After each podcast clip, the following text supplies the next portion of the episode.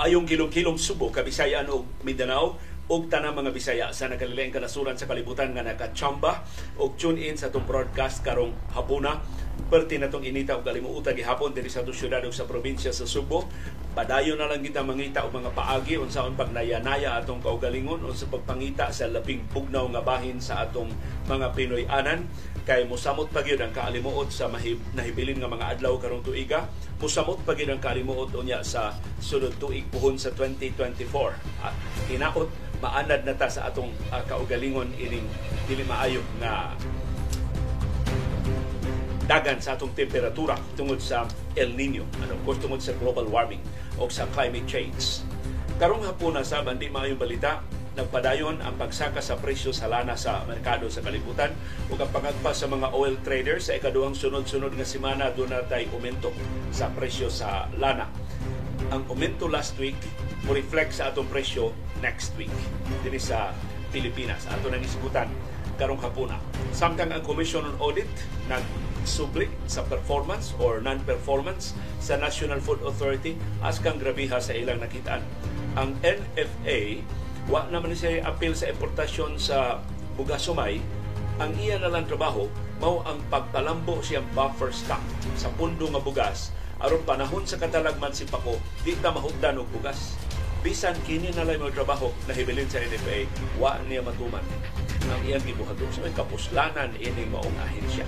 Atong sublion ang COA findings sa National Food Authority sa niyaging tuig sa 2022 ang maibalita mao ang pagmenos sa gidaghanon sa mga white trabaho.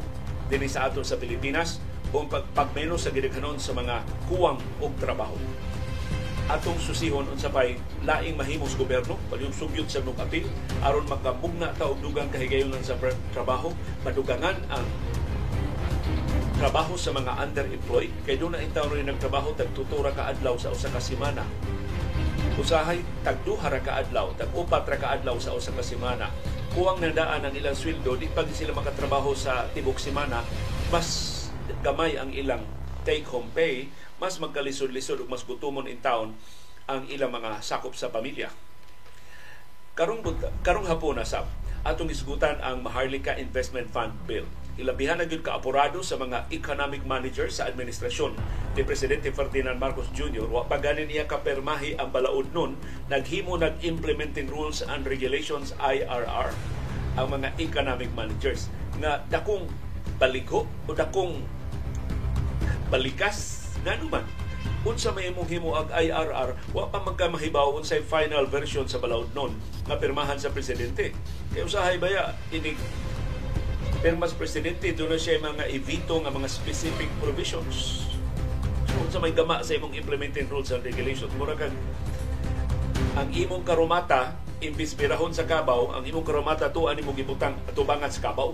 Suman, posibong ang kabaw aron iyang mairog ang karumata mura og nasubrahan na sa ning kaatak ang mga economic manager sa Marcos administration amot unsa gi ilang tuyo mura giupas alkitran ilang tuyo ining Maharlika Investment Fund bill. Og karong hapon na andi may balita ni inhibit ang laing huwes sa kat na hibil usa na lang kan hibiling kasong kriminal ni kani senador Laila de Lima. So ang kaso ni Lima ibalik na sab ngadto sa clerk of court i-raffle na sab sa ikaduhang sunod-sunod nga higayon. Ang kahulugan ni mo sabot kalangay ang husay sa kaso ni Dilima nga kapinastup ni unom katuig nga natanggong diha sa prisuhan.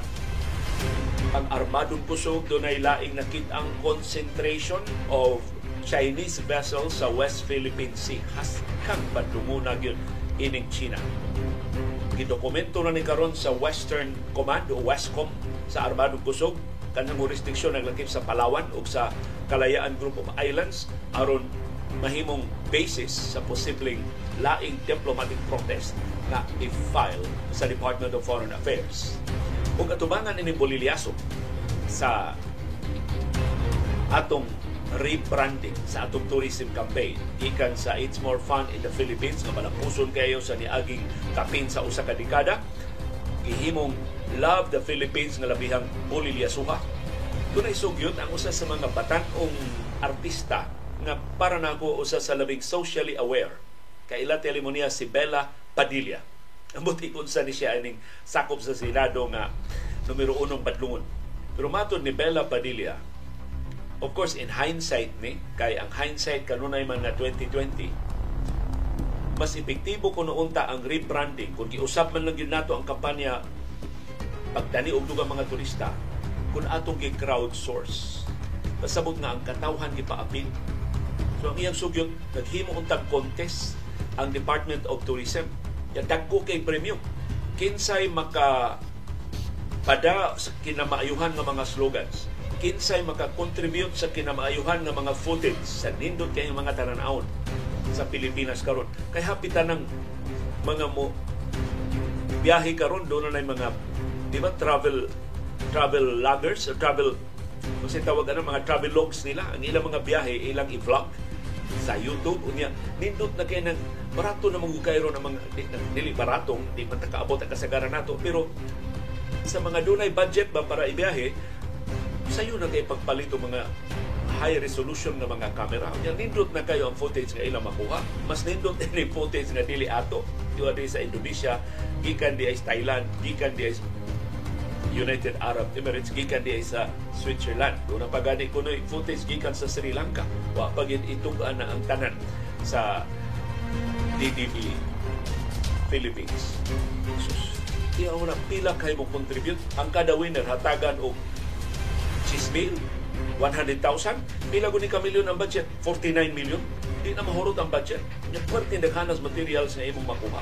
Mas creative, dili kinopya ang mga slogans nga atong mahibos. Ato ning isgutan ng nindot na sugyot ni Bella Padilla may pang artista kaysa kadakuas departamentos uh, turismo nga pagchuwawap na lang yun boy na hunahunaan kung sa ganito original nga programa ni Tourism Secretary Cristina Garcia Frasco BBM Bisita Be My Guest Askan sigsipang ug wa gyud magsilbi kadtong islogana og sa paugnat sa kusog doon natin kompleto nga lista sa schedule sa Summer League Games sa National Basketball Association nga formal ng sugdan ugmang at umpas sa atong oras din sa Pilipinas. Ang tanan duwa adto sa Las Vegas. Interesado ta ini kay usa sa moapil sa Summer League ang Pilipino natong basketballista nga si Kai Soto nga nangambisyon malilian siya sa mga scouts sa National Basketball Association o makahimo siya kasaysayan mamahimo siyang labing unang Pilipino na makasud sa NBA. O gibitawon mo namo sa atong viewers views ang mapuslanon ninyo nga mga opinion sa mga isyong natuki o matuki sa atong mga programa. O bisan wahitag tutay karong hapunan, mangibitar mi ninyo bisan dili ko sa live edisyon sa atong kasayurang Kinoy ko yan.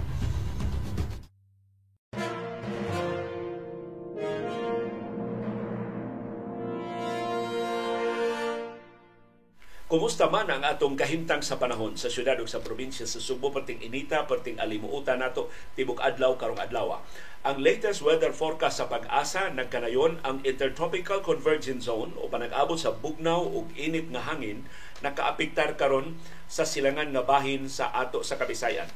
Wa tay apil dinhi sa syudad ug sa probinsya sa Subo nga matingban ining intertropical convergence zone. Makaapektar sa sa southern Mindanao na naglakip sa Davao Region na mo'y nahimutangan sa Davao City. Apektado sa ang eastern section sa Visayas ug ang eastern section sa Mindanao. So unsa specifically sa syudad o sa probinsya sa Subo, unsa man ang atong kahimtang sa panahon? Mapanganuron ngadto sa mapanganuron ang atong kalangitan. Doon natin patak-patak kapag uwan, pagpanugdog ug pagpangilat tungod sa intertropical convergence zone, tungod sa easterlies, ang init nga hangin gikan sa Pasifiko, ug tungod sa localized thunderstorms. So, tibuok Pilipinas apektado ining tuto ka sistema. Intertropical convergence zone, easterlies, ug localized thunderstorms. Palihog, isulti diha sa atong comment box. Unsay aktual ninyo nga kahimtang sa panahon. Aron atong masumpay ug mas mapalapdan nato kining latest weather forecast sa pag-asa. Mamalihog na lang sa guato na lang sa lion ang latest bulletin gilawatan sa Philippine Institute of Volcanology and Seismology of PHIVOLCS mahitungod sa kahimtang sa Bulkang Mayon. Dini sa ato, matod sa PHIVOLCS, dunay 79 ka volcanic earthquakes ang ilang narehistro sa Bulkang Mayon sa niaging 24 oras. Nakarehistro sab sila og 216 ka rockfall events 216 216 ka rockfall events ani agi sang 24 oras ang bulkang mayon naka-discharge sab og nagbaga nga lapok og ingon man sulfur dioxide gikan alas 5 sa sayong buntag kahapong adlaw July 6 hangtod sa alas 5 sa buntag karong adlaw July 7 so mao ni ang 24 hour period sa nga na-cover sa bulletin sa latest bulletin sa PHIVOX Duna say narehistro ang PHIVOLS nga pito ka mga dome collapse pyroclastic density currents o PDCs. Mao ni ang angayang bantayanan kay mo dagko o mo kusugan ni pag-ayo peligro ang tanang nagpuyo diha sa palibot sa Bulkang Mayon. Alarming ning maong mga development sa Bulkang Mayon considering nga wa sila'y nabantayan sa niaging 24-hour monitoring cycle. So hinaot timaan na ni nga nag-anam na og kakalma ang mayon kay dunay tibuok 24 oras, tibok adlaw, tibok gabi, eh, way dahunog, way linog, way lava, way PDC, way utbo sa aso sa abo sa baba sa bulkan. Ang ako lang nag-alintabo na dito sa ilawom, kay wa na mo pahungaw, mukalit na na og so wa gyud makasiguro sa kahimtang sa bulkang mayon. Bisan ang PBOX ni ingon padayon gyud nga bantayan. O posibleng mulungtad pa ning tutok ka buwan. Ang atong pagbantay sa Bulkang Mayon, panahintang mga liya. Sa panahing kaluwasan, hinaut dili kahut naghinabang ang gobyerno o pribadong sektor para sa kalibuan in town ka mga pamilya nga naa karon ipahimutang sa mga evacuation center sa palibot sa Bulkang Mayon sa Albay.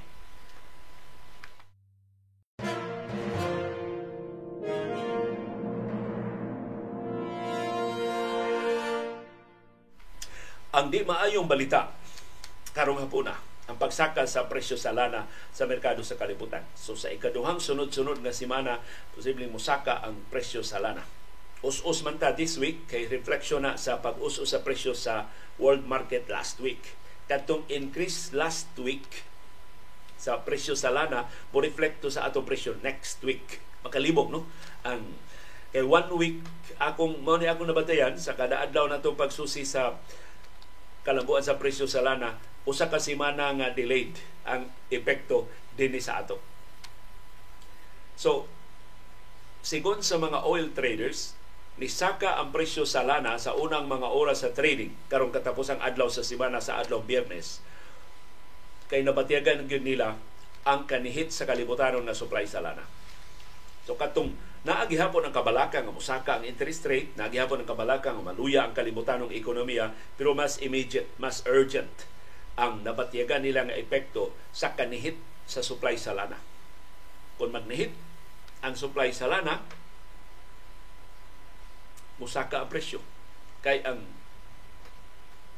supply di naman makaato sa demanda. Nga mo ituyo sa Saudi Arabia aron mapalambok ang iyang mabalanse ang iyang budget. Kaya ang Saudi Arabia lagi karon na sa states na ni-acknowledge na siya nga kining lana hapit na mahurot o hapit na mawa ang mawadaan sa uso or unsa unsa man pagsulti ang lana hapit na maapsi sa alternatibo nga mga tinubdan sa enerhiya.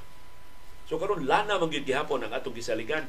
Lana gihapon ni padagan sa kasagaran sa atong mga sakyanan, lana gihapon mo ni paandar sa kasagaran sa itong mga planta sa kuryente, lana gihapon ni paandar sa kasagaran sa itong mga pabrika o mga industriya, pero hapit na kanang gitawag nila tipping point. Inig-abot nato anang tipping point, di na tamulingi sa lana. Unsa man ang atong gipaabot nga tipping point? Kung ang alternatibong mga tinubdan sa lana sama na ka-reliable, sama na ka-accessible, sama na ka-stable sa lana karon kaya nga nagkaroon na aman. Palit ka og krudo, mudagan imong imong sakyanan. Mitras, mo palit ka og sakyanan nga di kuryente, una, mahal kaayo ang mga electric vehicles. Kay pipila pa may naghimo og mga electric vehicles. Kung doon kay electric vehicles, di ni mo ma-charge, nakalimot ka og charge, nakastunga-tunga sa highway, mukalit lang kag piyok, di na ka mudagan, wa may charging station tunga-tunga sa highway. Plus karon pila ray na dunay mga charging stations karon sa mga electric vehicles. Gamay ra kaayo.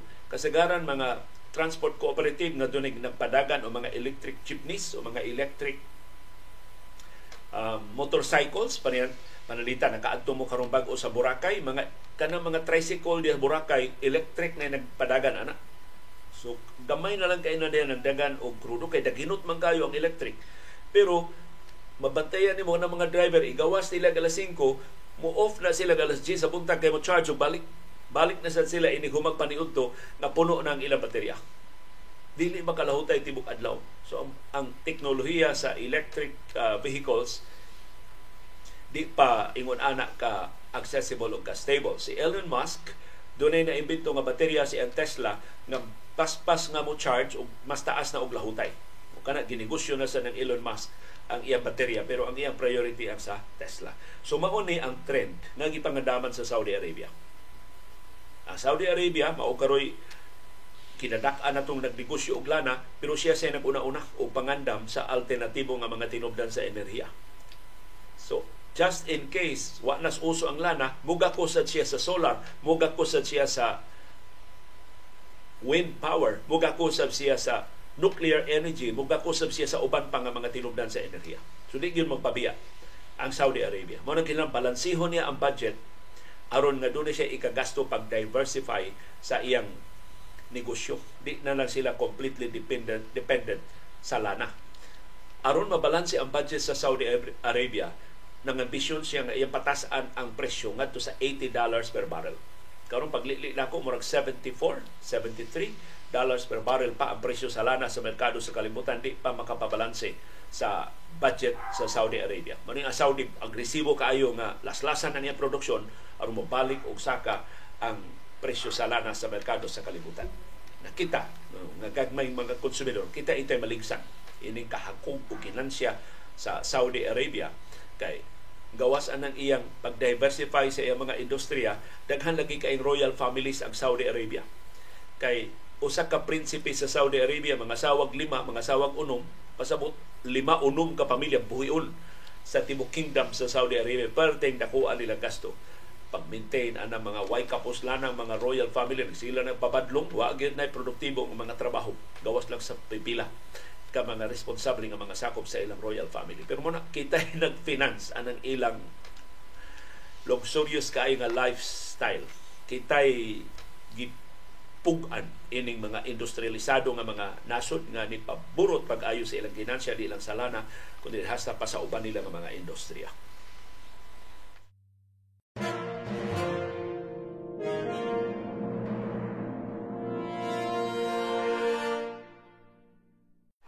Ang National Food Authority mo ay sentro sa audit sa Commission on Audit o ipagawas ang ilang findings karong adlaw. Nani sa website sa Commission on Audit kining ilang mga audit reports. Ang usas labing importante nga findings sa COA ang NFA na pakyas sa iyang labing dako nga trabaho nga mao ang pagpalambo sa National Rice Buffer Stock ang gi-require sa National Food Authority na rice buffer stock sa tibok Pilipinas 300,000 metric tons para sa tibok tuig sa 2022. Nganong parte man dakuha sa buffer sa bugas sumay nga kilang ipundo sa National Food Authority sa iyang mga bodega? Aron nga bisag unsay mahitabo simbako dunay bagyo nga magguba ang kadalanan. Dili mahatdan og bugas gikan sa mga rice producing provinces ang mga bodega sa NFA na naa sa strategic nga mga population centers makapagawas, makaarya sa ilang supply aron dili magutman ang katawhan. Kung simbako dunay mga katalagman nga maguba ang atong mga basakan, wa na tay makuha nga bugas sumay. Ang NFA dunay igo nga buffer stock ikapakaon sa tanang katawas Pilipinas sud sa pila ka adlaw hangtod maka-import hangtod makakita taglain nga tinubdan sa bugas. Mao nay tuyo nganong dako kayo ang requirement sa lagda sa NFA nga 300,000 metric tons na buffer stock sa tibok tuig.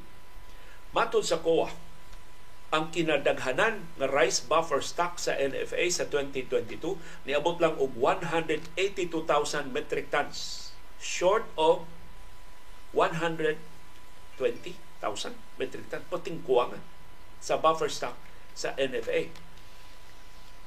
Napanidaan sab sa Commission on Audit nitibuksok pag-ayo ang gidaghanon sa mga buying station sa National Food Authority.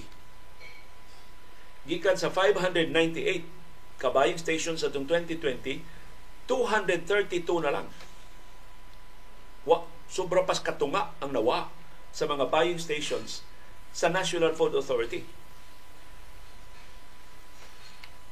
Matod sa COA, lisod kayo ning i-justify sa NFA nganong ni menos ang iyang buying stations kay maura gihapon ang subsidiya nga iyang nakuha gikan sa gobyerno. Iba mo pilay subsidy di sa NFA kada tuig gikan sa national government 7 billion pesos. 7B. 7 bilyones pesos ang subsidy sa National Food Authority. Dawat sila sa 7 bilyones pesos, giminusan ang ilang palit sa bugas, giminusan ang ilang buffer nga mo'y essence sa ilang existence. So sa may kapuslanan sa National Food Authority kundi siya katuman siyang principal nga trabaho. Matod sa COA, out of 7 billion pesos nga subsidy gikan sa national government, ang nagasto sa NFA 5.7 billion pesos ra. So gipakatug niya ang dakong bahin sa iyang pundo. Nga gikinahanglan unta kayo isip ayuda sa labing kabus nga pamilya ug sa ubang mas dinalian nga mga panginahanglan gipakatug niya ang kwarta diha sa mga 1.3 billion ang iyang gipakatug wa niya gamita. Ang napalitra sa NFA 300,000 302,651 metric tons sa tipasi. Di pa ni bugas tipasi ang ilang napalit or 63% sa ilang gitarget nga 480,000 metric tons sa tipasi para sa tuig sa 2022. So gipasabot sa COA ang National Food Authority unsa may risgo ining ilang kakuwang og buffer stock. Matod sa COA, ang kakuwang sa atong rice buffer stock nakadugang sa risgo sa food security sa atong nasod. Kung dunay mga katalagman, kung dunay mga emergency situations, asa man takuha og bugas kung dili paigo ang buffer ang pundo nga bugas sa mga bodega sa National Food Authority. Matod sa COA, kung magnihit ang commercial rice, dili makaabono og bugas ang NFA kay wa sila isud sa ilang mga bodega, musulbong ang presyo, mag maapiki og samot ang mga konsumidor. Ka-irresponsable sa National Food Authority. Pero hibaw mo wa isulti sa finding sa COA. Usas mga rason ini, ang NFA ng luod.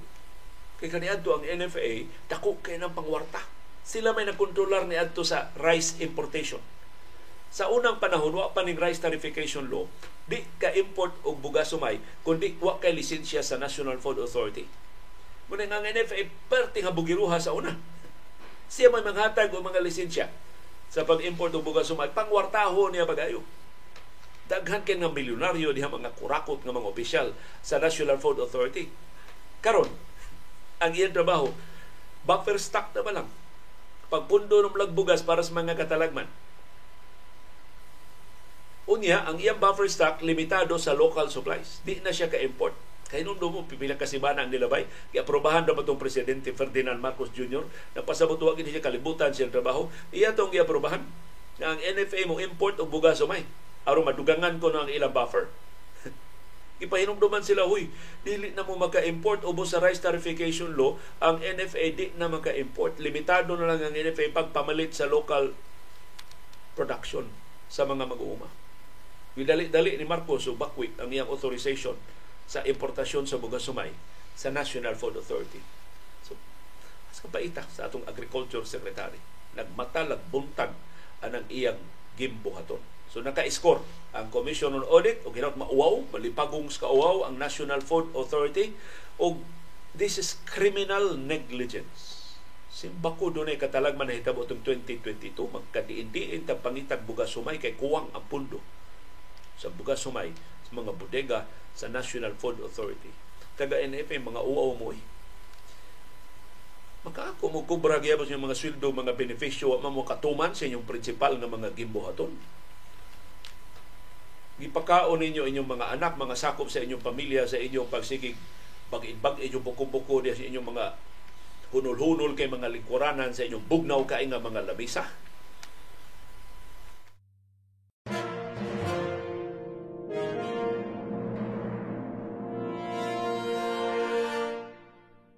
Doon na tayo maimbalita gikan sa Philippine Statistics Authority, PSA. Ni menos ang gidaghanon sa atong mga unemployed o ang gidaghanon sa atong mga underemployed. Nanindot kay na paminaw. Hangtod mahibaw ka pila may aktual nga gidaghanon sa mga Pilipino nga way trabaho o guwang og trabaho. Sigon sa Philippine Statistics Authority as of May this year, 2.17 million Filipinos ang way trabaho 2.17 million Filipinos ang way trabaho.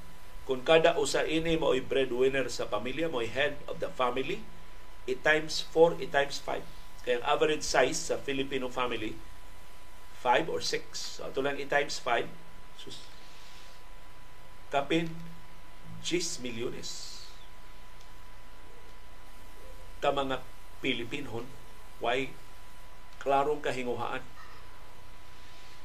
Kuning, mahibong ka nganong naay magbad eyes dan nganong naay magpakilimos dias iskina sila. Mo ni mga sakop sa pamilya ining 2.17 million Filipinos nga way trabaho. Sige unsa na pangitag trabaho? Wa sila nakita nga trabaho. Mo nang malipay ta ni menos ang ginaghanon sa mga way trabaho pero imong tan-awon pila way trabaho maluoy ka. Ato rin ni klaruhon og dangop og calculator. Kay di ko musali sa ko mathematics. 2.17 times 5 pila man ni ka Pilipino?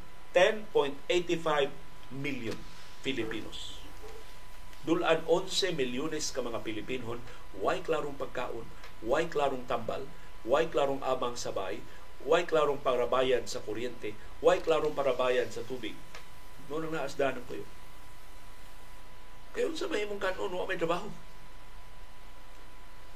Unsa may mong iyabang tugatugag kag abang bayo man ka ana na ka sa asiran muluko. Luk-luk lang ka diha sa skywalk. At kung pait nga kamatuoran ini nasura. Para nato, numero ram na, 2.17 million, way trabaho imo nang butangan o mga dagway, imo nang butangan intaw sa aktual nga mga bata, mga dagko, mga sakop sa pamilya nga way kahinguhaan. Mo na explanation. Kung sa og Singapore like ni Mayor Mike Rama, mubalik ang gihapon na mga makilali sa dan. Hantod mahatagan na nimo sila og kahinguhaan. O kini sila di ni sila mga tapulan ha. Nangita itaw ni trabaho. Kita ka na mga aplikante sa mga construction. Tanaw ra na mga construction nga workers. Bag, kwan itaw trabaho, buwad kay isdan. Nas mga daplin. Nagdag papel. Luoy kay mga naong, kay watag das foreman, kay basic pang foreman ug instructs mga panday sa mga mason. Di pa, pero mga aplikante, namasin in town, maubuka ko ko sa kaposte, sir. Sa part-time lang, kay way gikaon akong pamilya. Sus, katong abli pang ABS-CBN, sige mo baktas. Doon na yung mapanidaan nga, nga akong masugatan, tarong pa, tarong pa pag sapatos ba? Napay sapatos, bago pang ligo, iyang maong in town, doon na gamay gisi-gisi, eh, uso man sa itong gisi-gisi maong. After one week, masugatan ako niya, o man kailis o karsunis, o sa kailis o sapatos. Yung ang t-shirt ay giilisan ba? Pero nagdaog backpack, Ya, kana bitong rulyos papel, hibaw ka mga application letters in town to, mga resume to. After another month, makita ni mo na buslot na sapatos. Ang gisi sa iyang karsones, dili na uso ka ng gisi naging grabanit na ba? Iyang karsones, o iyang t-shirt, wa na. Ang, ang t-shirt niya gisimana, gibalik ng sulob, lagom-lagom na. Tiyaw mo nang tibok adlaw ka magbaklay, mangita og trabaho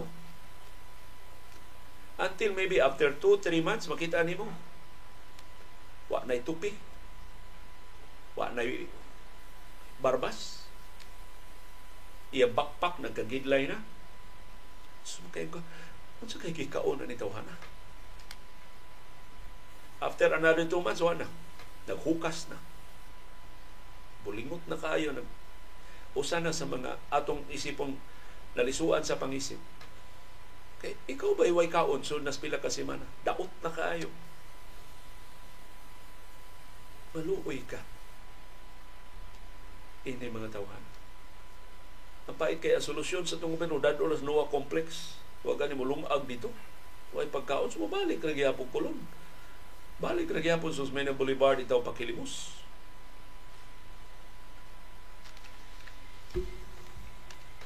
Magsakit atong dughan magtan-aw ini atong katawan. So palihog resist ana bitong dali ra kay ta makatuloy sa mga ta, mga tapulan ay. Wa mga way trabaho ay. Mga wa maguna-una silang ugma ay. Ayaw intaw. Sa wa pa na sila matugpa diha sa kadalanan naningkamot sila pagayo. Wa man sila nakita ang trabaho, patid-patid og lata o karon. Wa na sila tarong kabuot, wa man sila kaon. Ang ilang mga bata, naon sa taon itong nagagmay mga bata na nagsalig nila. Naguna pa itong katigbak. Ug wag ito idea. Sa ilang ka gutom, sa ilang kalisod, sa kabugat, sa ilang kipasan, matug sila magmataway sud ilang tiyan. Ilang asawa ilang tanang utro pang gigutom ilang mga anak na sigig ngaab kay wa gatas Ikaw niya, anong nanganak man na sila, pagpanganak nila, doon mo may trabaho. Pagpanganak nila mo may pagpandemya, nangatangtang mo sila sa trabaho. Ikabalik pa bang panahon? Ikasuod pa ba ng bata o balik stiyan sa inahan? Ano unta ang gobyerno? Mo na value sa ayuda. Gisaw unta dayog ayuda sa atong gobyerno. Gibulsa pa mas mga politiko pila na malay nahibiling nito asik ng mga ayuda nga tus labing na kinahanglan sa atong katawhan. Mga parinti man mga mayor nga doon ay mga natrabaho City Hall, natrabaho sa munisipyo, to apay bana ditong OFW, mo hinoy nakaunag dawat. Kay igagaws mayor, igagaws konsehal. Makagaba. Kini pagpahimos sa atong nakalilay mga ahensya sa gobyerno. Pila ang underemployed sa atong mga trabahante sigon sa Philippine Statistics Authority.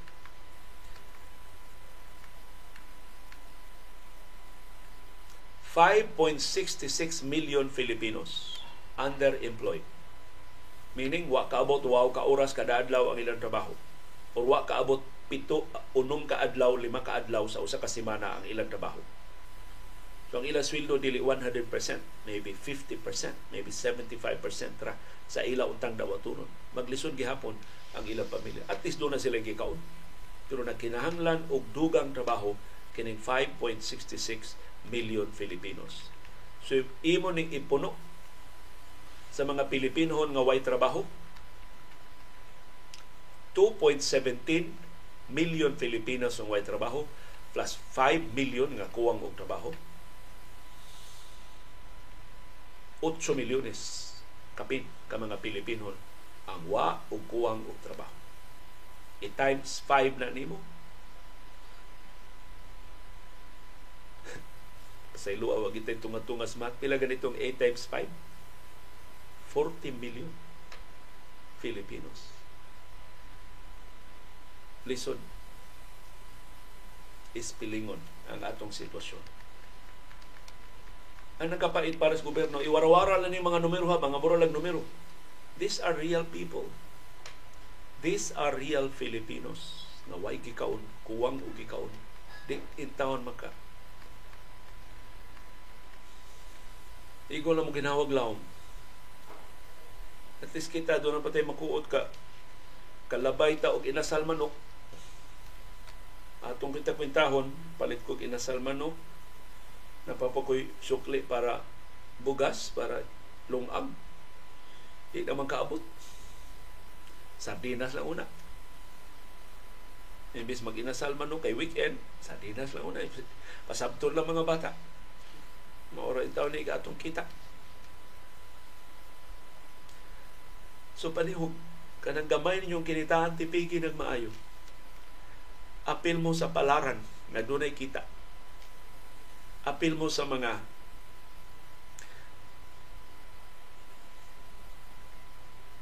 nakabintaha or di, di ko gusto mo gamit sa punga swerte kay inyo man ang paningkamot pero pasalamat mo anang blessings nga inyong nadawat. Dili tanang katawhan ang naaanak.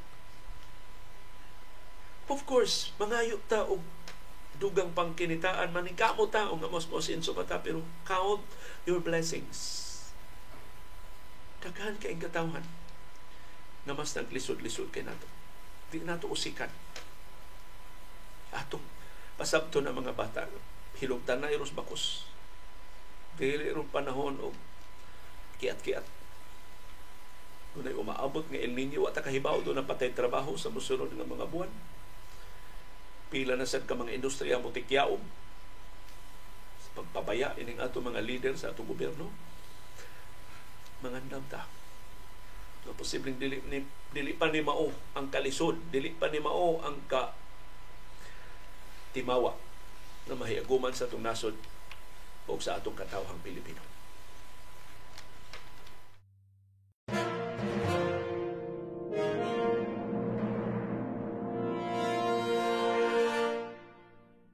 Niya pagilaing findings ang Commission on Audit. Ning higayuna mahitungod na sa Philippine Ports Authority PPA.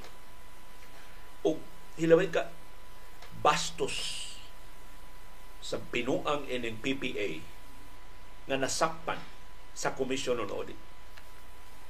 Matod sa COA, ang PPA dunay 18 million pesos nga balor sa mga gadgets na ilang gi-charge nga tus mga kontraktor Unya ang kahumas proyekto ilang kuhaon kini mao mga gadgets.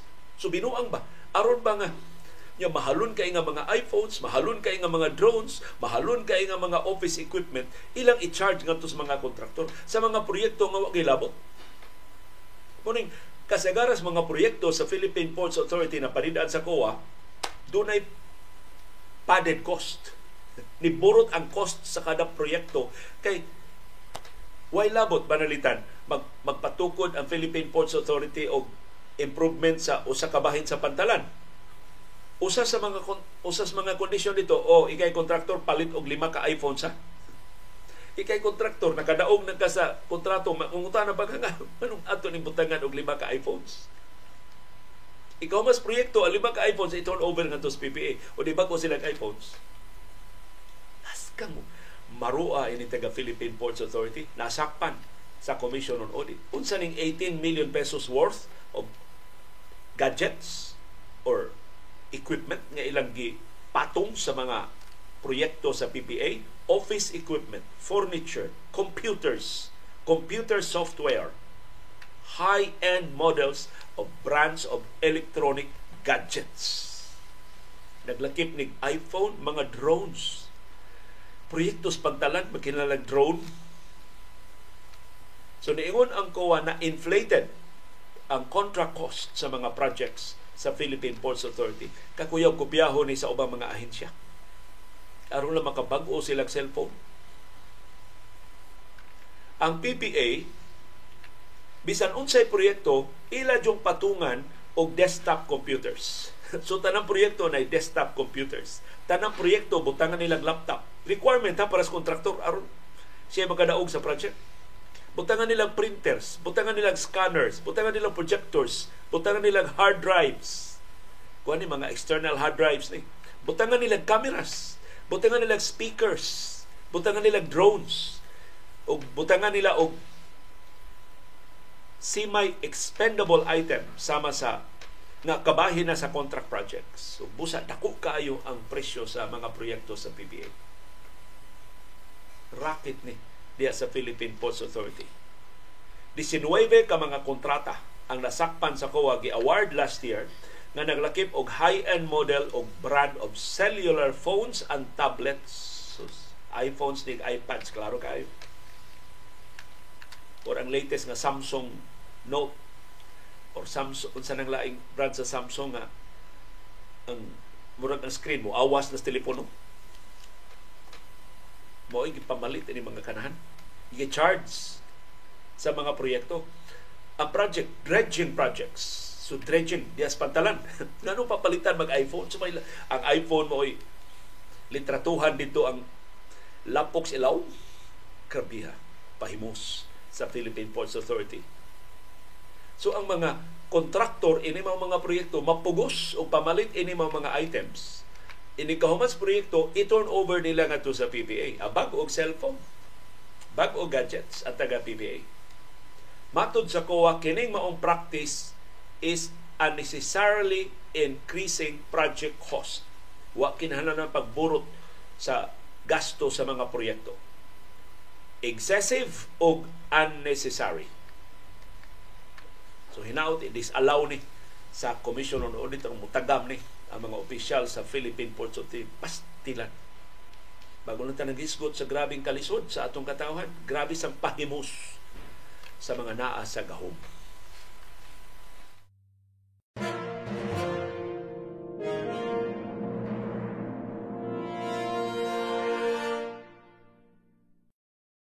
Niya pagilaing findings ang Commission on Audit sa PPA.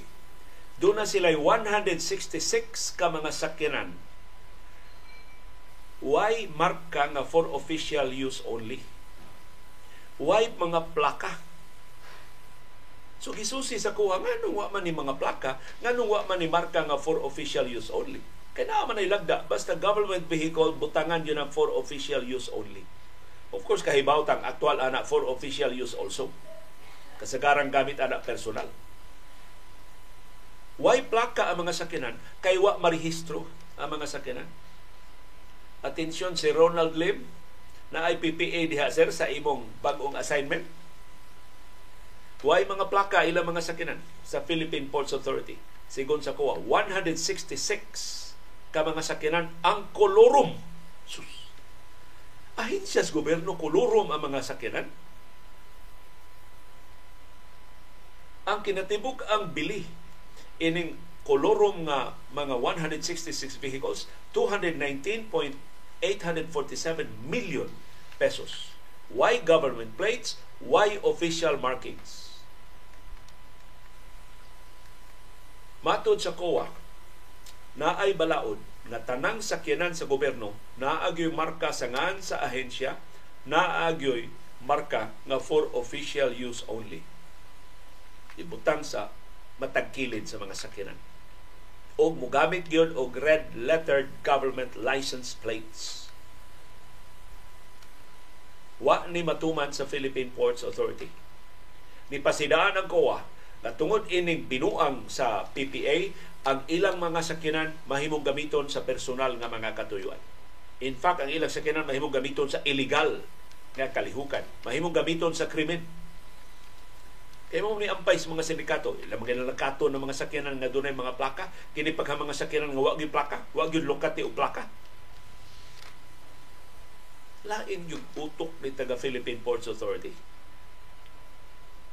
Unya, kinsa gitudlo ni Presidente Ferdinand Marcos Jr. nga pangu sa PPA, ang iyang aliado, contributor siyang kampanya nga tag-iya barko.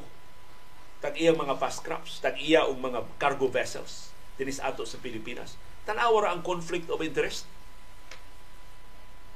Napalusot to mong appointment ato pangkanhi executive secretary na si Vic Rodriguez, Victor Rodriguez. Nagipasangil lang minilyon ka pesos ang bayad ato mga appointments. Natungod sa reklamo sa mga hintungdan, di na tag-iyang barko mo imong padumalahon sa mga pantalan, kaluoy siya mga kompetensya, gibakwi ang appointment. Pero nahimo kadtong maong appointment magpaila na nimo unsa ning matanga sa administrasyon ang nagduma sa nasod karon. Tarong kay sinultihan pero tan-awa ang binuhatan. Pagka pagkaluoy sa atong nasod o sa atong katawhan. Taliwa sa kalapad sa katimawa sa atong katawhan wa say limit ang pagpahimos sa mga naa sa katungdanan Anli kakabus sa bahin sa kinabag-an sa katawhan, anli pahimos sa bahin sa mga nagtungkaw sa gahom. Kung makapangutana, ta, nganong nahitabo man eh? Unsa may atong sa unsa may atong atraso sa langit Di na lang kay ta magpatuyang ana mao pangunahuna kay mahugno tag samot niya tubagon tas Ginoo kinsa may nagpili ang mga tawhana. Kinsa may nagbuot nga sila mo'y mulingkod sa pwesto. kinsa may nisuwat sa ilang mga ngan sa balota. Nya karon inyo basolo ninyong langit. Mo'y inyo pangayo ang katinawan. Kamu maoy katinawan. Kamu maoy rason. Nganong padayon mong gi duot sa kalisod. Anang inyo untang gipili aron nga mo'y muhawas ninyo gikan sa inyong kakabos.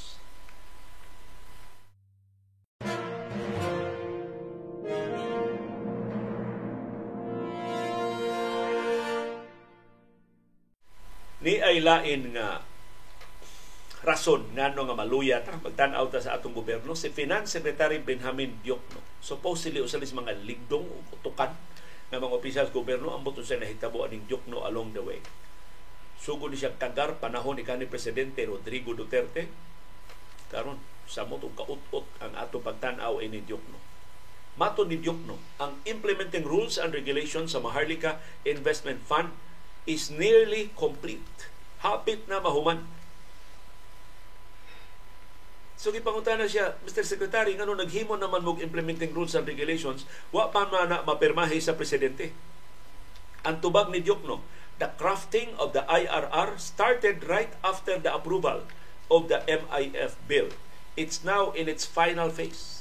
So nagsugod na kuno sila himong implementing rules and regulations diyang naaproba na sa House of sa Senado. Bisag wa pa mapermahi sa presidente. Nganong binuang na? Tanawa ra ng mga balaod nun gipirmahan ni Presidente Marcos. Bisa na mga balaod nun nga iyang giaprobahan, dunay mga provision nga iyang givito. So ano maghimo na mag implementing rules and regulations, wa pa magkakasiguro unsay final form sa balaod nun nga aprobahan sa presidente. Ang imong implementing rules and regulations ibase nimo sa final provisions nga nakarga after sa signature sa presidente minus the vetoed items. Usa sa mga example sa vetoed items nga makapausab sa dagan sa balaod nun sa General Appropriations Act gigahinan og pila to ka trilyon ka pesos ang kampanya Department of Tourism sa rebranding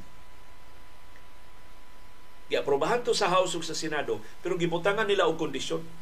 Magamit ni ang 1.7 trillion pesos ba to? Magamit ni para sa rebranding pero dili usbon ang slogan. Ipabilin ang slogan nga it's more fun in the Philippines kay mao labing epektibo, mao labing daghan og dadani nga mga turista. Panahon pang Noynoy Aquino, hasta sa panahon ni kanhi presidente Rodrigo Duterte, hasta sa unang unom kabuan sa administrasyong Marcos. So ipabilin Naka-desider naman sila i-rebrand. 500 million ba ang budget sa rebranding. Ug usbon ang slogan, givito ni Marcos kadtong maong probisyon. So, ang General Appropriations Act iyang gipirmahan pero minus adtong vetoed provisions. So mo na naka-rebrand sila, mo na nakausab sila sa slogan karon. Kaya iyang givito katong specific nga provision. So ngano maghimo man kag implementing rules and regulations Kawa pa mapirmahi ang balaod no. Pag-usik-usik ba lang yun? Murag pagsip-sip gyud ning presidente Marcos Duterte president wa pa nimo pirmay hapit na may mahuman sa implementing rules and regulations. Ubos sa lagda ang mga economic managers ni Marcos dunay 90 ka adlaw o tutong ka buwan pag-andam sa implementing rules and regulations. Ubos sa mando sa section 54 sa Maharlika Investment Fund Bill. Ingos diok no, di maabtag 90 days. Mahuman na ang implementing rules and regulations. Ang iyang bana-bana, mapirmahan ng Marcos ang Maharlika Investment Fund Bill in a week or two. Sud sa usa, labing dugay, duha ka semana, mapirmahan na ang Maharlika Investment Fund Bill. Sinalikway sa hingpit ang lehitimo kaayo nga mga pagsupak mahitungod sa viability ining maong pundo. Doon na ba igong kwarta aron makabarog kini maong pundo? Funding sources. Asa magikan ang kwarta? Kakuyaw ko ng para ayuda sa labing kabus nga pamilya iwali iwakli na i, isimang na sa ibalising na sab ngadto sa Maharlika Investment Fund Bill sustainability makalahutay ba ni and of course governance kinsa may muduma ini Ipasalig si Presidente Ferdinand Marcos Jr. siya may mutudlo sa mga tagduma ang labing professional mo iyang itudlo. Natiman eh, Mr. President, ang sapa dili mulabaw sa iyang tinubdan ikaw may appointing authority. Unsa gani imong record? Makalaong ba mi nga makatudlo ka mga professionals, makatudlo ka o mga tarong? Unsa gani imong kaso? Konbiktado kag tax evasion sa ikaw pa vice-gobernador o gobernador sa Ilocos Norte. Unsa may garantiya dili tax evaders ang imong itudlo na tagduma sa Maharlika Investment Fund Bill. Utangan mo og 203.8 billion pesos sa estate tax since 1989 So nas kapinto to kadikada inyo ng gidribol-dribol wa gyud na nilong bayri. Dihay isog unta nga komisyoner sa BIR paningla na unta ka imong kitaktak imong kipulihan ninyong linudhan sa kasal.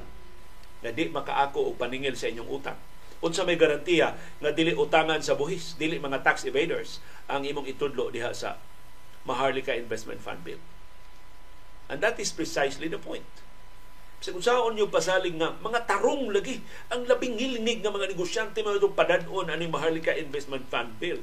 Ang pait nga kamatuoran mao, ang mutudlo nilang tanan mao ang presidente na konbiktado og tax evasion o tangan og estate tax. Di kamao mutuman siya mga obligasyon. Nagpahimos sa ill-gotten wealth sa iyang mga ginikanan. Unsa may kaayuhan unsa may katarong unsa may kaligdong nga atong mapuga gikin kurakot nga liderato. Laing pagsaway sa Maharlika Investment Fund Bill ang iyang katuyuan. Kung sa mga tuyo sa Maharlika Investment Fund Bill, ang mga ginansya iniasa man ni Padong. Ipasiugda ko ng mga proyekto, unsa mga mga proyekto ha pasiugdahan ini. Kinsa may magbuot sa mga proyekto nga pasiugdahan ini. Di na moagi sa Kongreso, sila na magbuot-buot. Pulos na lang ni highway padong Ilocos o padong Davao ang mga proyektong pasugdahan ini Maharlika Investment Fund Bill. Aduna na sa di highway pa nung Tacloban. Kinsa lay na as gahom, mauray makapahimos. Ang nakapait, perte dakuan na sa atong utang. Na bridge nato, na nato ang 14 trillion mark. 14.1 trillion pesos na ang atong utang. Asa matag kwarta para Maharlika Investment Fund Bill. Unyag mabangkaruta na simbako unsa may mahimo sa katawha Pilipino. Wa tayo lang mahimo go sa pagtakilid o pagbayad sa utang. Kaya tanang alkanse sa Maharlika Investment Fund Bill, kitay mo takilid kay guaranteed na sa Republic of the Philippines. O ang Republic of the Philippines, kita mao'y bubayad sa tanang utang sa Republika.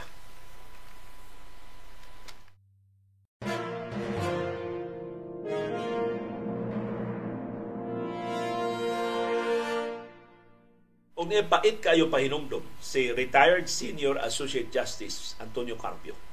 Mahitungod sa Maharlika Investment Fund Bill. Ingon si Carpio, ang labing yano na kwintada na ang Maharlika Investment Fund Bill is a losing proposition mauni. Ang gasto pagtukod sa Maharlika Investment Corporation ang sweldo mga benepisyo sa tanang mga sakop sa board, sa tanang mga manager, sa tanang staff nga mopalihok sa Maharlika Investment Corporation mas dako kay sa iyang gi-project na kita. Kay we are talking about an establishment of a corporation of, of a government corporation. Kung saan pagbarog sa korporasyon, kunwa siya opisina Mahintang mangabang na ni sila gamay kay opisina. Ang ako lang magtukod sa ni og iyang kaugalingong building. Or mangabang ni og high-end kayo nga mga opisina tagpila sa kaandana ang abangan ining opisina. Asam na kuhaon, gikan sa Maharlika Investment Fund. Ang ang mga highways at DPWH mo pa abangon nimo sa opisina sa Maharlika Investment Corporation. So gikan niya. So kanang funding sa Maharlika Investment Fund gamito na pagtukod sa iyang Maharlika Investment Corporation. Na ay mga sakop sa board. Ang latest, ilan ito? 15? 15 ka mga sakop sa board. Na mga sakop sa board, di na mulingkod, di hatagal na imong tagpiso. Pasnako na imong tag 1.50. Swelduhan na nimo ang mga sakop sa board. O mga ngilingig na mga sakop sa board, supposedly mga investment bankers, supposedly mga chief executive officer sa dagko nga mga korporasyon, mga respetado sa ilang nakalilain nga mga fields. So minilyon sa sweldo ang mga kanahan. Inig board meeting nila, di na mahimo imo lang ng pagkanog pansit habhab. Lami ra mas pansit habhab sa Baseria. Di, ma, di na mahimo ilan ng pag, pagkanon lang nimo potsero sa ikits. Ako nagaduaw ko sa ikits karong bag-o. Kining Abaseria og ikit silingan na ni. Muliko kas tuo, Abaseria. Ano, muliko kas wa, Abaseria. Muliko kas tuo, ikits. Kanitong dan sudlonon sa Sarosa o na daghan kay nindot kananan diya sud sus nangutan ako sa ikits pila man ka potsero ang inyong mahikay kada adlaw imo mo pila hinautoy na minaw ron taga biyayar makahurot sila 90 kilos sa potsero kada adlaw 90 kilos King kubalik pila man ang kapotsero mahimo sa kada kilo sa mga upat Tagpila ako sa kaputsero sa Ikits, 130 pesos. So, kamo na himo diya sa math. Profitable kay ning Ikits. Murang ang anak ni Ikit, nagtukod sa iyang Ikit, murang ni Mandawi, niya ginganlan ang iyang restaurant og anak Ikits. Ginisoon sa Ikits nga dili wa milabot anak. Basta malapuso negosyo doon naging manglawgaw. Pero kini mga board members di ni mga og ikits Di ni mo sugot pa palanlano ni mo na og chicharon. Hinumdum gusulti ni Ma'am Luella Alex nga atay ko no sa buriring.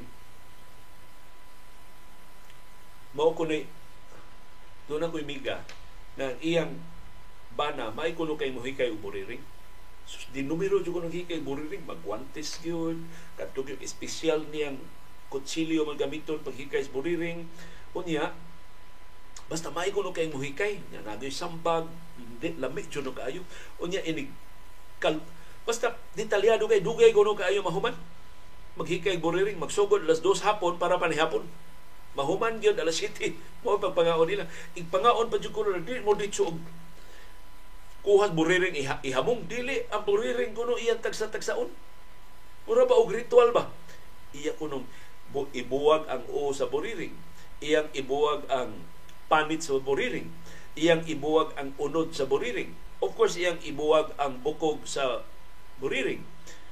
O labaw tanan iyang ibuwag, itapuko niya ang tanang atay sa buriring. Unahon ka niyang ub-ub ang uho sa buriring. As kang labi ako na inag ub-ub. Timplado kaayo ang kaaslom sa sambag na agad tayam-tayam jud ang udlot sambag mo ibutang ang buriring. Ya iyang imnan og gamay higupan niya og gamay gamay sabaw haska makapanakla kuno kas kalamig. Sunod iyang ikan-kanon ang iya tong supsupon ang mga bukog buriring. Kaya man gilaon ang gilain ang bukog supsupon may mga bukog tilok kita tanan. Gamay ra kay nagunod ang buriring. Sunod iyang isunod iyang ang, ang panit buriring. Kanon niya. Dangko kayo rice nga ihungit higupan na sa niyang sabaw. Sunod ang unod na gid sa buriring. Susandaon ko siya bana mo og nanas cloud nine unod na gus buriring. Gagmay ko no kay unod buriring, maay ko no kay siya mo. Gagmay kay unod. Lanlanan dayo rice para sulit. Ug ang katapusan ang atay sa buriring. Sus ang atay sa buriring gihulagway ni Ma'am Loela Alex Morag Butter. Nakadabang ang atay ko ng buriring ibutang na mo sa imong dila. Nyawa na lang kay mag-anam-anam ra siya og katunaw. Ang iyang kalalim ang iyang kalami. Mo inanay kuyanap sa imong dila.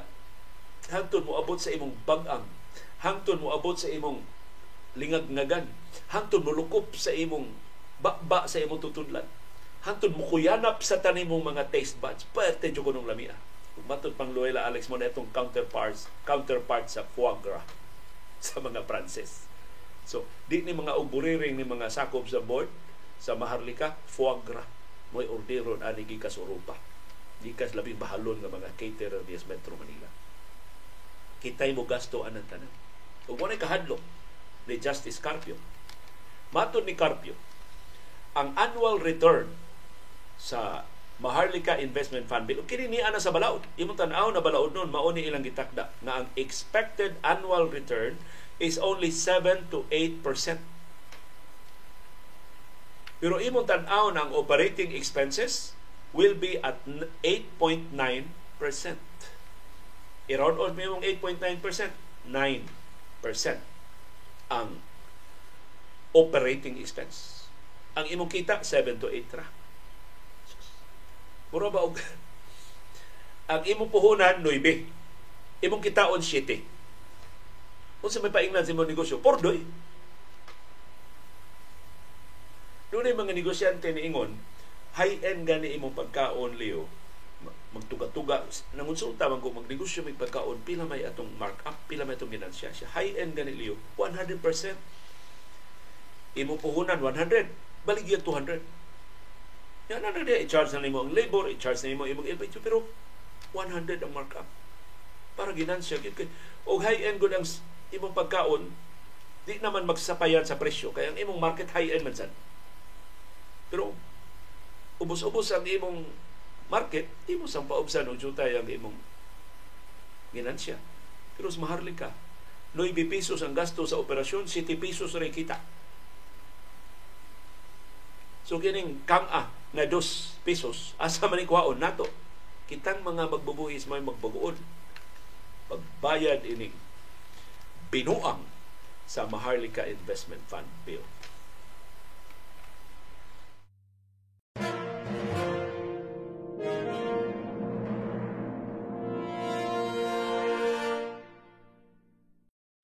Ang nahibiling usa na lang ka drug case ni kani Senador Laila de Lima malangay na sab sa paghusay. Kay ang latest nga huwes nga mao na untay mo duma sa nahibilin nga husay sa kaso ni inhibit karong adlaw. Si Muntinlupa Regional Trial Court Branch 204 Judge Abraham Joseph Alcantara ni patigbabaw sa motion for inhibition nga gipasaka sa mga prosecutors sa Department of Justice. Matod ni Judge Alcantara, ang record sa kaso i-transmit ngadto sa Office of the Clerk of Court para re-raffle sa labing dali nga panahon. Ang kaso bag-o lang na raffle ngadto ni Judge Alcantara human ni inhibit si Munting Lupa Regional Trial Court Branch 256 Judge Romeo Buenaventura Ninhibit sa Buenaventura atong June 15 tungod sa mga pasangil nga wa niya itugan iyang abogado, iyang igsuon nga abogado. Mao'y abogado ni kanhi anhing kongresista Rinaldo Umali nga mo'y chairman sa House Justice Committee nga labihang nakabugal-bugal ni Dilima atol sa congressional investigation. Sa ato pa, iraffle na sad ni adto na sad ni og huwes ang laing huwis, wa pa'y siguro mo inhibit na basab o mo padayon na sa paghusay sa kaso. In the meantime, padayong matanggong si Dilima. O kapina unom katuig siya na natanggong sa custodial center sa Philippine National Police sa Campo Crame sa Quezon City. Mauna na iyang Pinoy-anan sukad Pebrero 2017. Grabe no? Sa ato pa, Marso, Abril, Mayo, Hunyo, Hulyo, Six years and five months na si kani Senador Laila de Lima nagipreso. In the meantime, sige pa og dribble-dribble ang iyang kaso.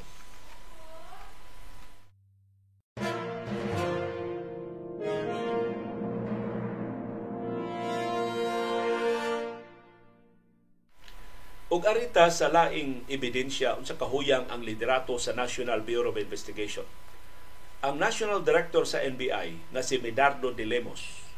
Ug ako ganahan ko ani Medardo de Lemos kay na-assign lagi din sa ato Subo. Kunya sigon sa akong mga kaubang reporters buutan ni de Lemos tarong o opisyal sa NBI. Lipay kay ko siya gitudlo diya sa NBI. Nakaroon nahibaw na ko ngano siya gitudlo diha aron makapatuyang din ang mga binuang anang maong ahensya.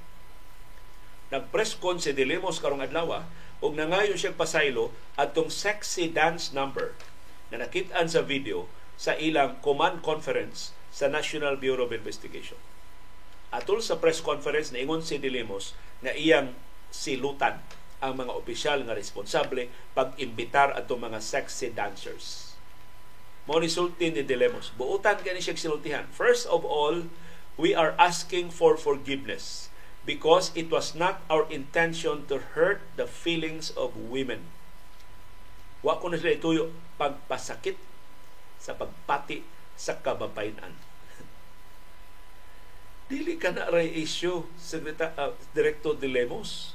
NBI mo, kamoy ti-grade og mga sex debts, kamoy ti-grade o mga bastos nga mga pasundayag, unya mangimbitar mo bastos nga pasundayag sa inyong command conference, unsa may mensahe inyong ipadangat ngadto sa mga kriminal?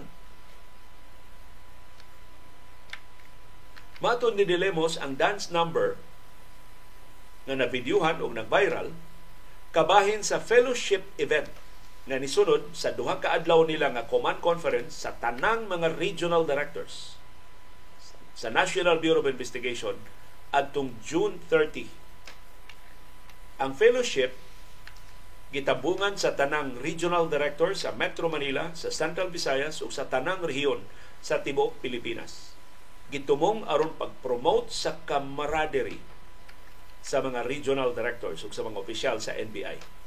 Murag iya pang gi-justify ngano nga dunay dance number. Niingon sa si Dilemos, wa siya kabadlong sa maong dance number kay wa na siya diha sa venue pagkahitabo sa performance kay nibiya na no siya og sayo. So niingon si Dilemos, we will have an investigation who invited and brought the dancer to the venue and who allowed them to perform in the NBA socials. We will identify who should be accountable in this wrongdoing. Those who will be found accountable will be meted with a penalty following the Civil Service Commission rules and regulations. We will not hesitate to dismiss if dismissal is the penalty.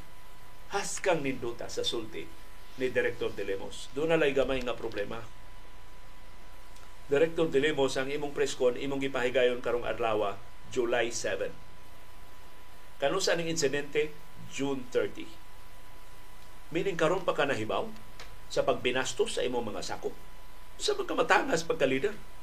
Kanus pila naman ni kaadlaw nag-viral ang video, karon pa kakahibaw sa mo si NBI, wa mo'y intelligence operatives diha inyo ng kaugalingong ahensya na sugbas kauwawan, wa kay kalibutan. July 7 na, ang nahitabo, usa ka semana na ang labay, maupay pagsugod ni mong imbestigar. Baita. Maintaglain pag ang ahensya, you are the National Bureau of Investigation.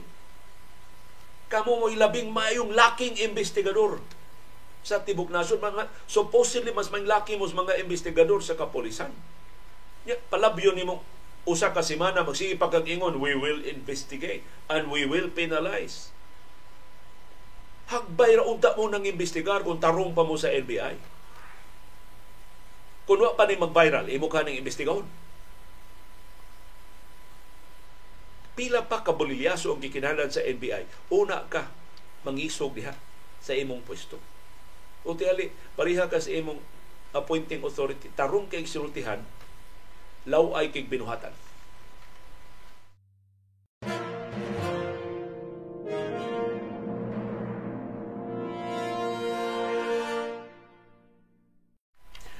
Ang Catholic Bishops Conference of the Philippines CBCP doon importante nga tigom karong simanaha mura magsugod ugma mantingali ang ilang National Assembly sa Catholic Bishops Conference of the Philippines. Usa sa ilang gibuhaton mao ang pagpili og bag-ong mga opisyal sa CBCP para sa musunod nga duha ka tuig. Mauna ni ang 126th nga plenary assembly sugod ugma July 8 hangtod July 10 ana ipahigayon sa Kalibo sa Aklan. So para diya sa Kalibo ay mong kahibong daghan kay magsutana, daghan kay diha ang ang mag butang og mga kaos obispo mga obispo gina sila tinuod. Sila ang mga sakop sa Catholic Bishops Conference of the Philippines. Naa sila diha sugod ugma July 8, July 9 ug July 10. Tutong adlaw ang ilang plenary assembly diha sa Kalibo, Aklan. Ang presidente karon sa Catholic Bishops Conference of the Philippines nga si Caloocan Bishop Pablo Virgilio David ug ang obispo sa Pasig nga si Bishop Milo Hubert Vergara maoy presidente o vice-presidente sa CBCP duha ka tuig ilang termino first term pa na nila so mahimo pa gina sila nga masublian og laing duha ka tuig nga termino. Ang Plenary Assembly mo highest policy making body sa Catholic Bishops Conference of the Philippines. Gisakpan og 87 ka mga aktibo nga mga obispo. Usa na si Cebu Archbishop Jose Palma. So tuwa na dito si Archbishop Palma karon sa Kalibo Aklan. Di na istranyo sa Western Visayas si Bishop Palma kay taga Haro Iloilo ba na siya. Apil sab nga sakop sa CBCP ang 37 ka honorary o retired members. So mga obispo ni nga retirado na. Og tuto ka diocesan priest administrators. Ang active bishops mauray makabutar sa mga diskusyon sa Catholic Bishops Conference of the Philippines. Ato pa kinirang 87 ka mga obispo nga naa sa aktibo nga serbisyo ang retired bishops makaapil sa diskusyon pero di makaapil sa botasyon. Ang CBCP Plenary Assembly magtagbo kaduha sa usa ka tuig or kada Enero o kada Hulyo sa kada tuig. Atong panginaot, masublian ang termino ni CBCP President David kay usa ni siya labing isog ug labing ligdong ug labing takos nga pangu sa Catholic Bishops Conference of the Philippines. Dili bahadlok sa mga powers that be.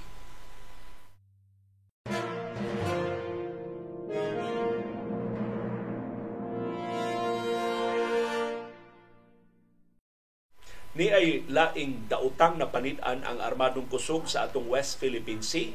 Dunay 50 ka mga barko sa China nga nagponsisok na sab diha sa palibot sa Sabina Shoal o kasilinganan nga mga features sa West Philippine Sea. Atol ni sa labing bag-o nga air patrol nga gilusad sa Western Command o Westcom sa Armadong Kusog sa Pilipinas. Ang air patrol gipahigayon atong June 30 dungan sa ni sa sexy dance number sa Command Conference sa National Bureau of Investigation. Pero gabi ina to adlaw ni ang air patrol nga sa Western Command sa Armadong Kusog sa Pilipinas. Nakit-an sa mga nagpatrolya ang 48 ka mga Chinese fishing vessels dool sa Sabina Shoal na namahimutang sa habagatan nga bahig sa Recto Bank sa West Philippine Sea. Ang mga fishing vessels na obserbahan nga nagpundo, nya nagtapok taglima tagpito nga nagtapok unya why fishing activities nga gipahigayon. So wato sila mangisda. Mura silang nagpundo dito pagbantay sa West Philippine Sea. Matod sa Western Command o Westcom, ang gidaghanon sa mga Chinese fishing vessels sa lugar ni Saka. 12 ra ni atong Pebrero niabot og 47 pagka Hunyo 12. Ni Saka pa gyud og 50 pagka Hulyo na. Gawas sa Chinese fish, fishing vessels, dunay tuto ka mga China Coast Guard ships og duha ka People's Liberation Army Navy vessels nga nakit-an sab duol sa Sabina Shoal. Matod sa Western Command, these developments raise an alarming concern about China's intentions and actions within these disputed waters. So mura og lahi og tuyo ang China ining pagtapok na sab sa ilang mga barko. Sigon sa Western Command, ang Recto Bank maoy sentro karon sa atensyon sa China. Murag doon na sila nahuna-hunaan na ilan na sining angkunon ang Recto Bank. Gihulagway sa Western Command ang Recto Bank nga vital feature within the Philippines exclusive economic zone. Importante kay na og kanang Recto Bank ilawom ana daghan kay naglana.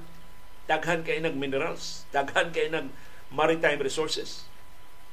So matod sa Western Command ilang awhagon ang Department of Foreign Affairs paghimog mga lakang so China sees its swarming of vessels to respect our sovereign rights. Dili na tanila po si Sukan, moratag hudlaton sa ilang kadaghan.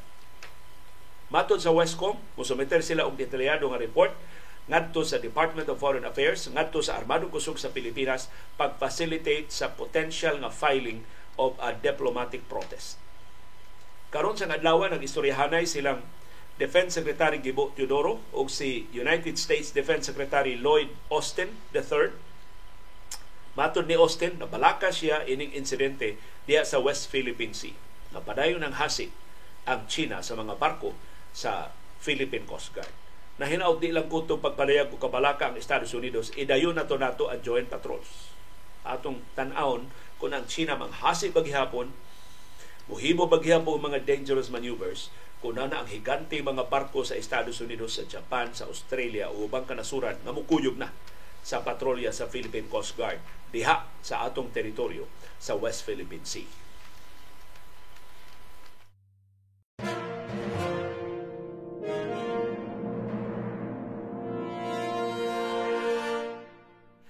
At tubangan ining kontrobersiya sa Love the Philippines tourism campaign, ni sugyot ang usa ka artista. Atong tanaw mga artista, mga taphaw, mga mabaw, showbiz kaayo, way unod ang ilang mga panglantaw, pero lahi ning artista ha, si Bella Padilla. Tarong nga Padilla. Si Bella Padilla, fan kay sa Iris ako sa Lima ni si Dr. Iris. Aning Bella Padilla. Hapit tanang pelikula ni Bella Padilla pangitao yung Iris og iyang tan-aw kay kini si Bella Padilla gawas nga maayo ni siya mo act musuwat. Siya musuwat sa iyang kaugaling mga pelikula. O karon siya na mo direct o siya na mo produce sa iyang mga pelikula. Pero kini si Bella Padilla to ana ni mag, magbase karon sa Europa. Pitanyag siya og pipila ka mga ideya unsaon paghimong mas epektibo ang kampanya pagpalambo sa turismo dinhi sa Pilipinas. Ang iyang sugyot, ang Department of Tourism naghimo unta og contest or crowdsourcing sa bag-ong tourism campaign gikan mismo sa mga Pilipino. Ang actress director ni Ingon nga mas epektibo ni kaysa pagbayad og 50 million pesos sa usa ka ad agency nga igo lang mokuha og stock footage gikan pa sa ubang kanasuran. Dili gikan sa atong kaugalingong mga tourist destinations. Mao ni ang sulti ni Bella Padilla.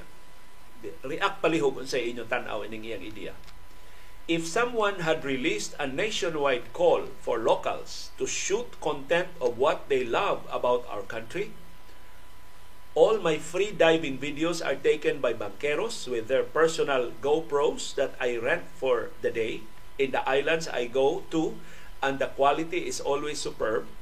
I and offered a reward of say 10,000 to 100 winners. The campaign would have had a genuine, heartfelt, local perspective at a fraction of the amount spent. Ugway kung ang mga video nga i-appeal sa contest gikan jud sa Pilipinas magikan jud sa mga Pilipino kangilngig sa kampanya na mamugna Maton ni Bella Padilla ang nahitabo sa atong kampanyang Love the Philippines was a wasted opportunity. Dami pa sanang nabigyan ng validation. Kadaghan utos mga Pilipino nga ganahang mutabang sense of fulfillment And aminin na natin, tulong pang pinansyal. Matabangan pa ang ilang panalapi. Kung gi-crowdsource pa, kung gi-contest pa ni sa tibok, sus alegriha ka sa kampanya. Pero unsa imong mapaabot sa mga politiko nga nagtan-aw sa ilang pwesto dili isip opportunity to serve kundi opportunity to enrich themselves o ang maong opportunity pagpaburot sa ilang kaugalingon nga mga interes na hibaw sila ila na makuha pinagi sa pagchuwawap sa mas gamhanan pa nila sa mas tag-as pa og pwesto nila Munang, imbis mag-crowdsourcing, imbis magpasiugda contest, ang unang programa ni Tourism Secretary Cristina Garcia Frasco, iyang tulan og BBM. Bisita, be my guest daghan man kunong gilamian sa to istorya ganina sa pagkaon sa buriring. Murag pasaylo giluod mo. Ining slogan ni Frasco nga bisita be my guest. So ang atong survey karong hapuna kinsa may angayan natong ilohon nga responsable ining maong bolilyaso? Murag ang DDB Philippines sa naman mo gitulisok ang DDB raw isadan ini o dunay laing responsable ining maong pakauaw? Balik tubaga kanang atong survey mao sad nay atong subject matter sa atong kasayuran kinoy-koyan karong taon-taon.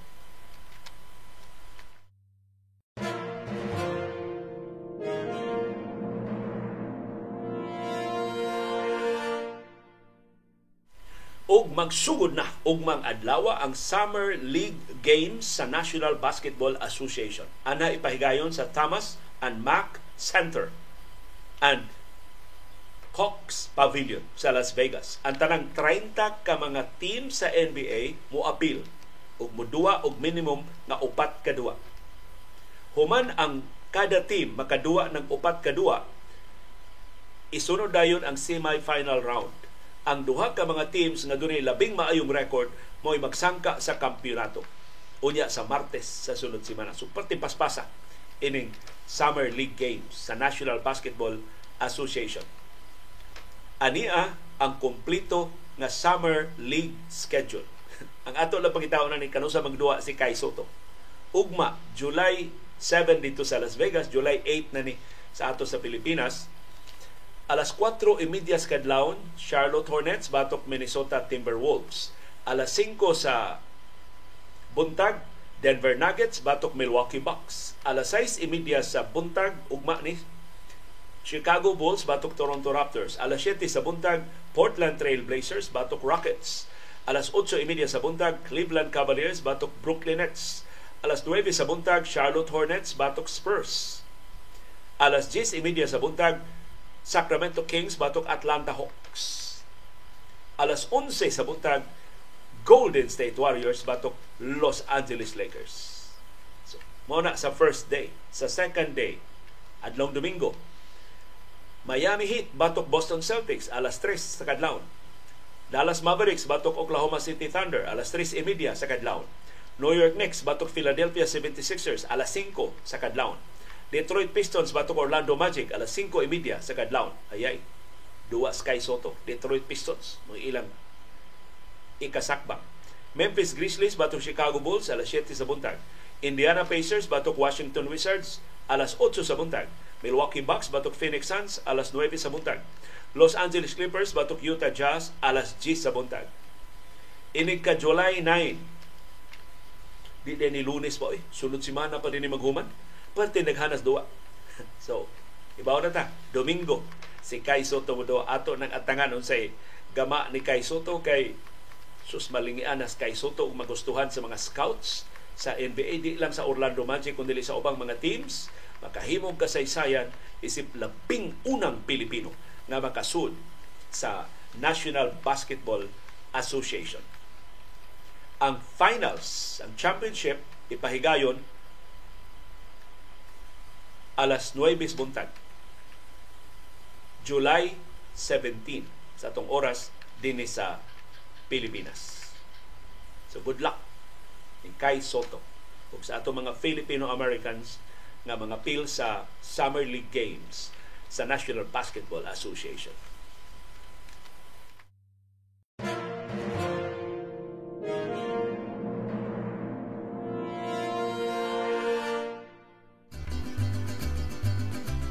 salamat ni Ma'am Fe Patulan, Nagak.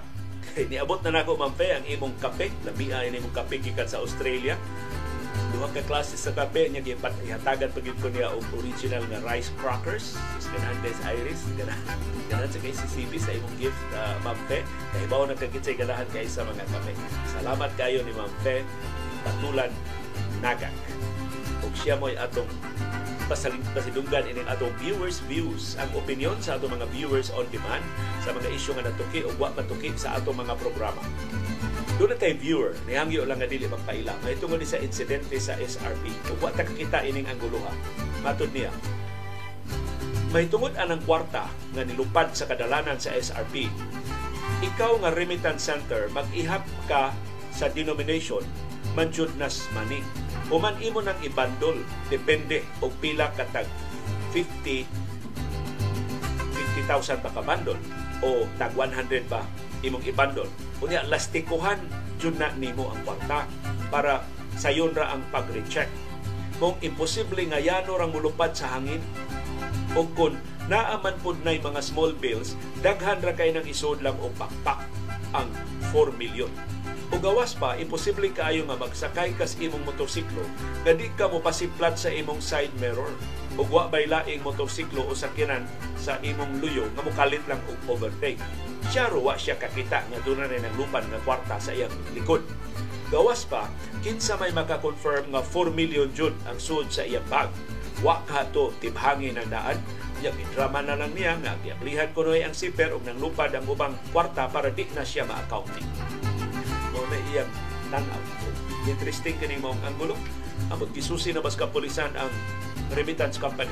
Pag-confirm nga 4 milyones pesos yuto at pila man to ka denomination. Nung anong nalupad man tinuto ngano man to bugkusi plastiko Mausay punto ni Marie Christine natuwa sa Australia. Nakakita ko sa video atong rider nga nawad ano kwarta. Mangutana lang ko di ba kung mukubra ka sa bangko or tindahan or bisag money exchange changer? Kung moabot og 10,000 ang bundle sa kwarta bugkusan man gyud na nila plastiko para dali ra maghihap. Ngano man tong kwarta sa SRP wa day to kay kung gibukusan pa to di to sayon ipadpad sa hangin ang kwarta.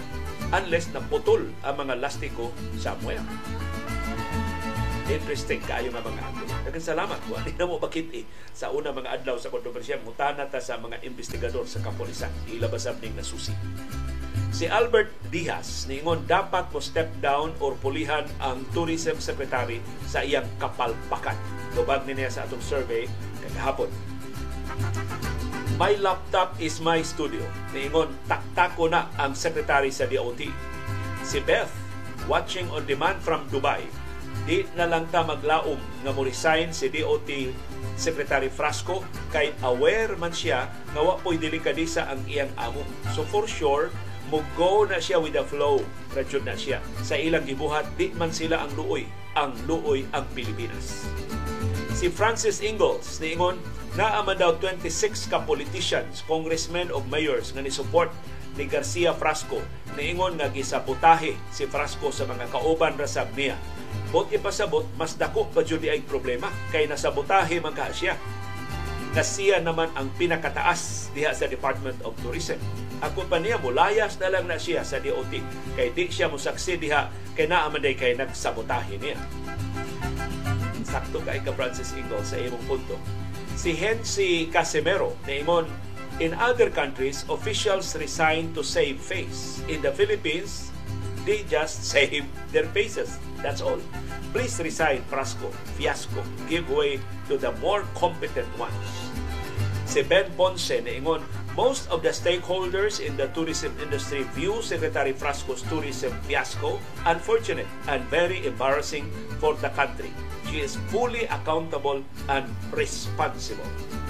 Si Gemma Ikom niingon, watching from Australia, bahin nako ang ayan papahawaon si Frasco gikan sa DOT si Jimboy Albanio palagputon og kasuhan ng DOT Secretary Cristina Frasco sa iyang fiasco kay klarong taphaw ug way klarong love for the Philippines ang iyang liderato diha sa iyang opisina sa DOT.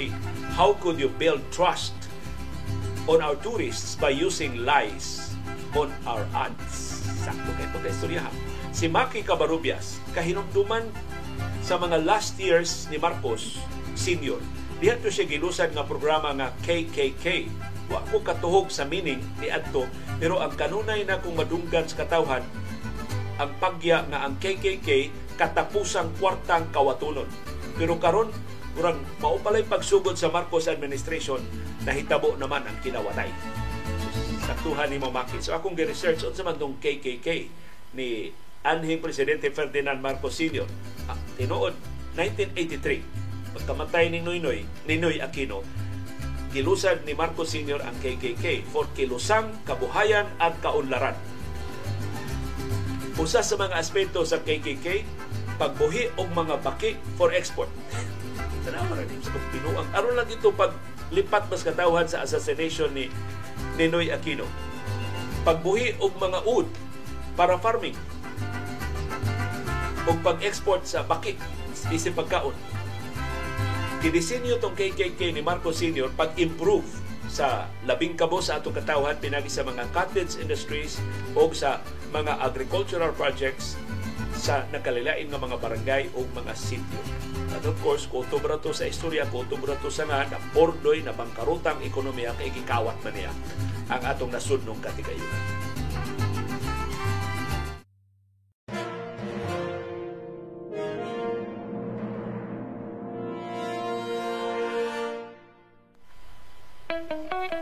Dunay daghang matang sa kasayuran. Dunay kasayuran pinadailang, dali na kay mahibawan. Dunay sa kasayuran kitaguan, kilumduman, ang ayang, kuy-kuyon sa katawan. Kasayuran kinoy-kuyan. Department of Tourism ni tingog sa tanang tulisok ngadto sa DDB Philippines nga gidabudabuhan karon og gidasok kay mao kunoy sad-an sa rebranding nga natapilok ni gamit og footage nga di makita sa Pilipinas sa bisan asang suok. Tinuod ang DDB Philippines dakong uplok kuman sa 50 milyones pesos nga kontrata nga ilang na ilok pagpatuman sa proyekto mura silang ng hantok ng hulbot o stock footage sa ubang kanasuran sa Waiko kahadlok. Kung DDB Philippines di palang unta bugok, magpili unta og footage nga di gyud mo. Ang librarista sa stock footage sa DOT labihan kadasok footage nga wa pa magamit sa nangagi mga kampanya mahimo ra gyud nilang isuksok kay wa gyud di gyud magnihit ang Pilipinas sa mga destinasyon nga sigurong patok. Pero di lang ang DDB Philippines ang matulisok. Ang DOT angay sa unta nga nipakita sa iyang labog bisan unsang ad campaign sa pagbuot sa sponsor why makabatok. Sa tanan nilang gusto ang ad agency mosunod nga murang mayukmok. Kay kundi hatagan sa budget ang ilang panudlanan maoy mamiyahok. Mao nga di katuuhan nga didibira mo'y angay nga iugbok sa bolilyaso nga sa nasudnong kadun, kadungganan hingpit nga nipukbok ang bisan unsang trabaho sa DDB mahimong mapalitok kundi ganahan ang DOT sa ilang mga ideya bisan unsa pa kawayok. Pananglitan Love the Philippines nga slogan mahimong mapugok doon na pala'y taga-DOT na pukaw gikan sa ilang paghinukdok ni dali-dali o Google sa tourism slogan sa ubang kanasuran doon na pala'y nitutok nakitaan untang Love Barbados o Love Cyprus o sa Love the Philippines di unta ta mapitlok campaign video sa DDB atol sa launching di unta maparok doon na pa'y taga-DOT nga ni screen sa tanang footage nga ilang giluklok siya way nakaila sa storyblocks.com nga pagnegosyo og stock footage maoy nakapabusok. Mabaraw unta ang kalibutanong kauawan nga natong tanan nakapabagtok. Sa ato pa si Secretary Cristina Garcia Frasco angay muhunong na og panulisok. Kay laing tulog katudlo sa iyang kamot adto siyang dagway mututok. Iyang responsibilidad sa bolilyaso di mapapas og mugtok-mugtok bisan sa pagpasangil sa conspiracy iya mga dumadabig magponsisok ang labing sipa nga pagpasol adto angay nga adto niya ihanok. Daghang salamat yung padayon nga interes ug paningkamot pagsabot sa mga kahulugan sa labing mahinungdanong nga mga paghitabo sa ato palibot. Labaw sa tanan daghang salamat sa inyong pagahin og panahon, paggasto og kwarta, pagpalit og internet data, paghupot og ali agwanta aron pagtultol ining atong plataporma ug aron paglitli ini ining kabos og dili takos nga panahon sa kilom-kilom.